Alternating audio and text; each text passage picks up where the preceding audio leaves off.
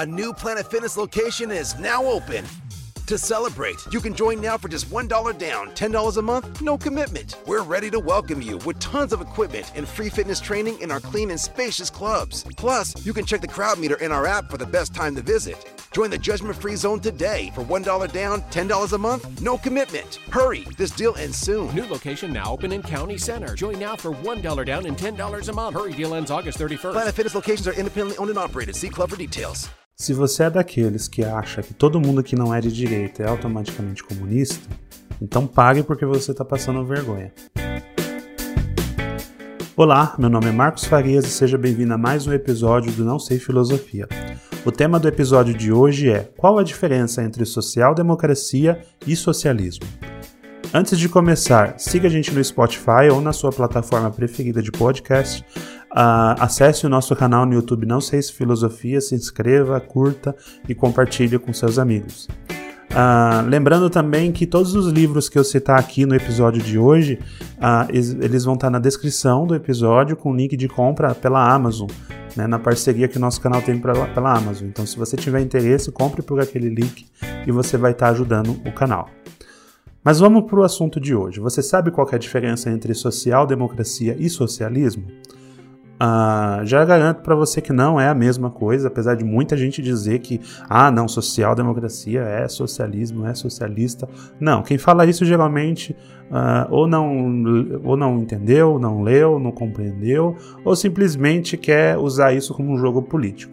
Então é importante que a gente entenda essas diferenças para poder ver realmente como que funcionam os sistemas políticos, né? E a gente não está falando apenas do Brasil, mas de uma forma global. Mas vamos entender um pouco então de cada um desses. Vamos começar pelo mais polêmico, socialismo. Né? O socialismo, tem muita gente que acha que socialismo e comunismo é a mesma coisa. Não é. Ah, talvez a gente possa até entrar num episódio um pouco mais em detalhe, falando um pouco das diferenças mais profundas, mas de uma forma geral, ah, os dois sistemas eles foram idealizados pelo Marx, né? Pelo Karl Marx, filósofo alemão, ali do século dezenove, Um, e ele tinha um objetivo final. Qual que é o objetivo final? Num contexto, num contexto em que a sociedade estava iniciando ali a revolução industrial dentro do capitalismo, Karl Marx acreditava que um, o trabalhador ele deveria ficar com a maior parte do, seu, do fruto do seu trabalho e não ele trabalhar para ganhar um, apenas uma pequena parte daquilo que ele gerou, né? Então ele acreditava na, na diminuição da exploração do trabalho e na distribuição igualitária dos ganhos, né? Então algo ali do contraposto extremo ao que o capitalismo ah, desenhava. Então ele desenvolveu esse, essa ideologia e ele colocou em etapas, né? Então, na, na ideologia desenhada por ele, a primeira etapa seria a implementação do socialismo. Que basicamente o socialismo seria você tomar, através de uma revolução, os meios de produção, ou seja, as empresas, as indústrias, elas seriam do Estado, e o Estado, a partir dali, começaria a fazer uma distribuição igualitária da riqueza. Então, essa seria a primeira etapa. Então, um Estado grande, forte, que fizesse essa distribuição. E numa segunda etapa, né, numa, vamos dizer assim, numa evolução dessa primeira etapa, viria o que, o que ele chamou de comunismo, que seria não ter mais Estado, e sim ter um, uh, onde, um lugar onde as pessoas fizessem, todas as pessoas tivessem, de uma forma igualitária, a administração de todos os bens e todos os recursos. Então você não precisaria mais de um Estado fazendo isso e, ao mesmo tempo, você também não teria mais empresas, indústri- indústrias, empresários, etcétera. E isso seria, então, a, a segunda etapa. Então, eh, se a gente olhar bem, a gente está falando de duas grandes etapas para que esse modelo eh, funcionasse.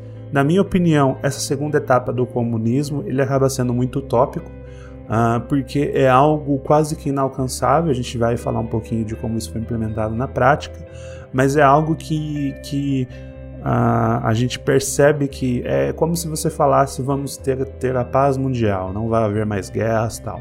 Seria muito importante e muito interessante que isso acontecesse, mas é uma visão quase utópica, né? Então, é, agora se você quiser entender um pouco mais as ideias, a Uh, por trás do socialismo, né? Existe um livro esc- escrito pelo Friedrich Engels.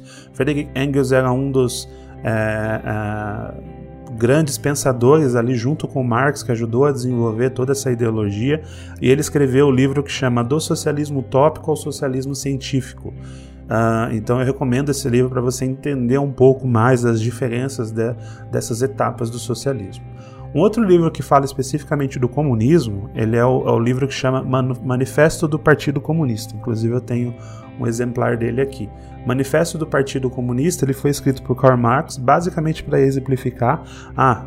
Karl Marx e Friedrich Engels, basicamente para exemplificar uh, os ideais do comunismo, né? Então esse livro aqui, nessa versão, ele já vai falar um pouquinho uh, da, da história deles e as ideias principais, né? Essa é a parte mais básica para você entender o que está por trás dos ideais comunistas. Existem outros livros como Capital, enfim, que aí aprofundam mais essa lógica que o Marx fez, que não é apenas uma lógica, né? Isso, isso é uma ignorância que a gente tem que tirar, que não é apenas uma lógica assim, ah, legal, quero que tudo seja igual. Não, o Karl Marx ele faz um aprofundamento, tanto que ele é considerado um dos filósofos mais importantes é, de, de todos os tempos, porque ele faz um aprofundamento da questão e da discussão do quanto que a, a, a exploração do trabalho versus o pagamento e também a questão da igualdade e os meios de produção são justos ou não, né?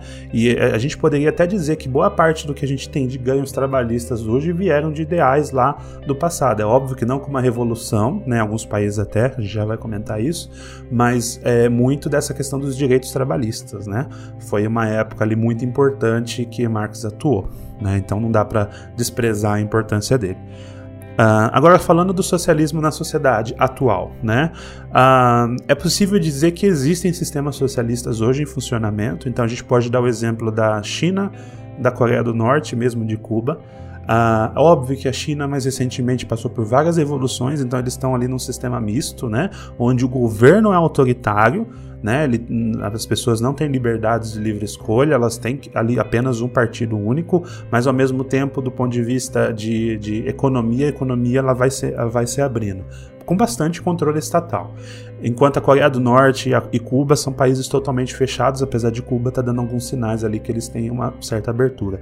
Então, conceitualmente, não dá para falar que eles são comunistas, apesar de, inclusive, eles se autoclassificarem assim. Então, no caso da China, é o Partido Comunista Chinês que tem o domínio, mas pela lógica intelectual, né, olhando ali o que, que Marx escreveu, eles estão no sistema socialista, que é um Estado forte, grande, controlador, que domina tudo e que distribui, então, ali, pelo menos em teoria, igualitariamente ah, os recursos. A gente sabe que na prática isso não funcionou bem. Se você pegar a própria União Soviética e mesmo a China, a gente tem, escuta muitas denúncias, e Coreia do Norte e Cuba nem se fala, e é pior.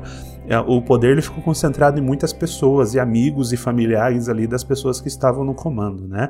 Então não é de forma igualitária jamais. Então aí talvez seja uma das maiores críticas desse sistema que Marx desenvolveu, que do ponto de vista prático é possível falar que o comunismo nunca chegou naquilo que ele falou, que é não ter um Estado, né?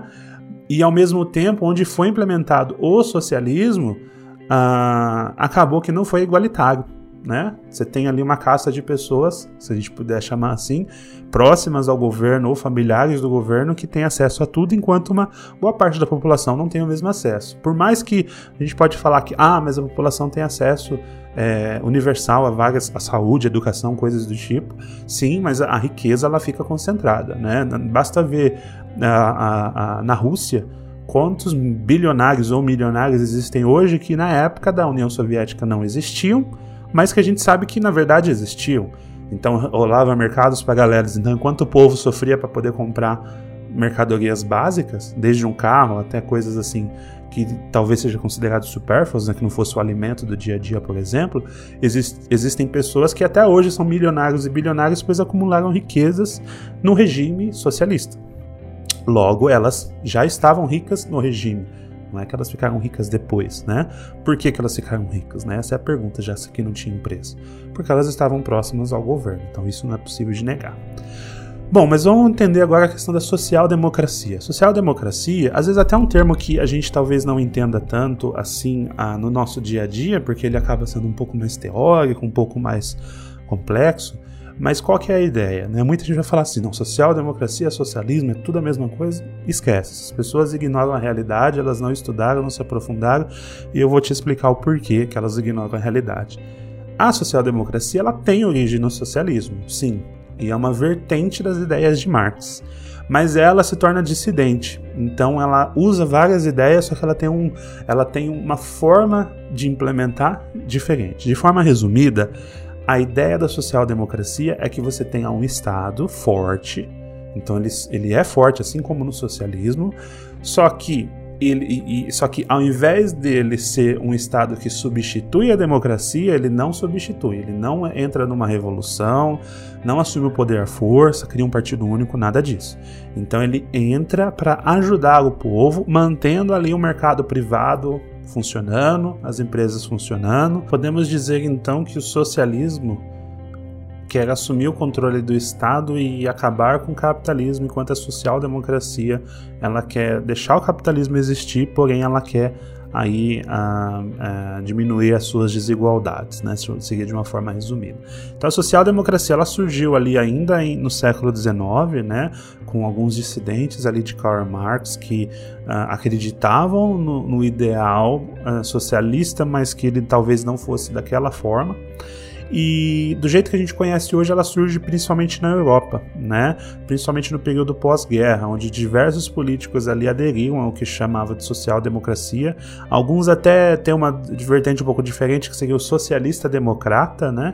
Então a democracia, nesse sentido, quer dizer que você mantém o poder, mantém as empresas, mantém ali a sociedade rodando, porém que você tem um viés social ou socialista no sentido de distribuição de, de recursos, né?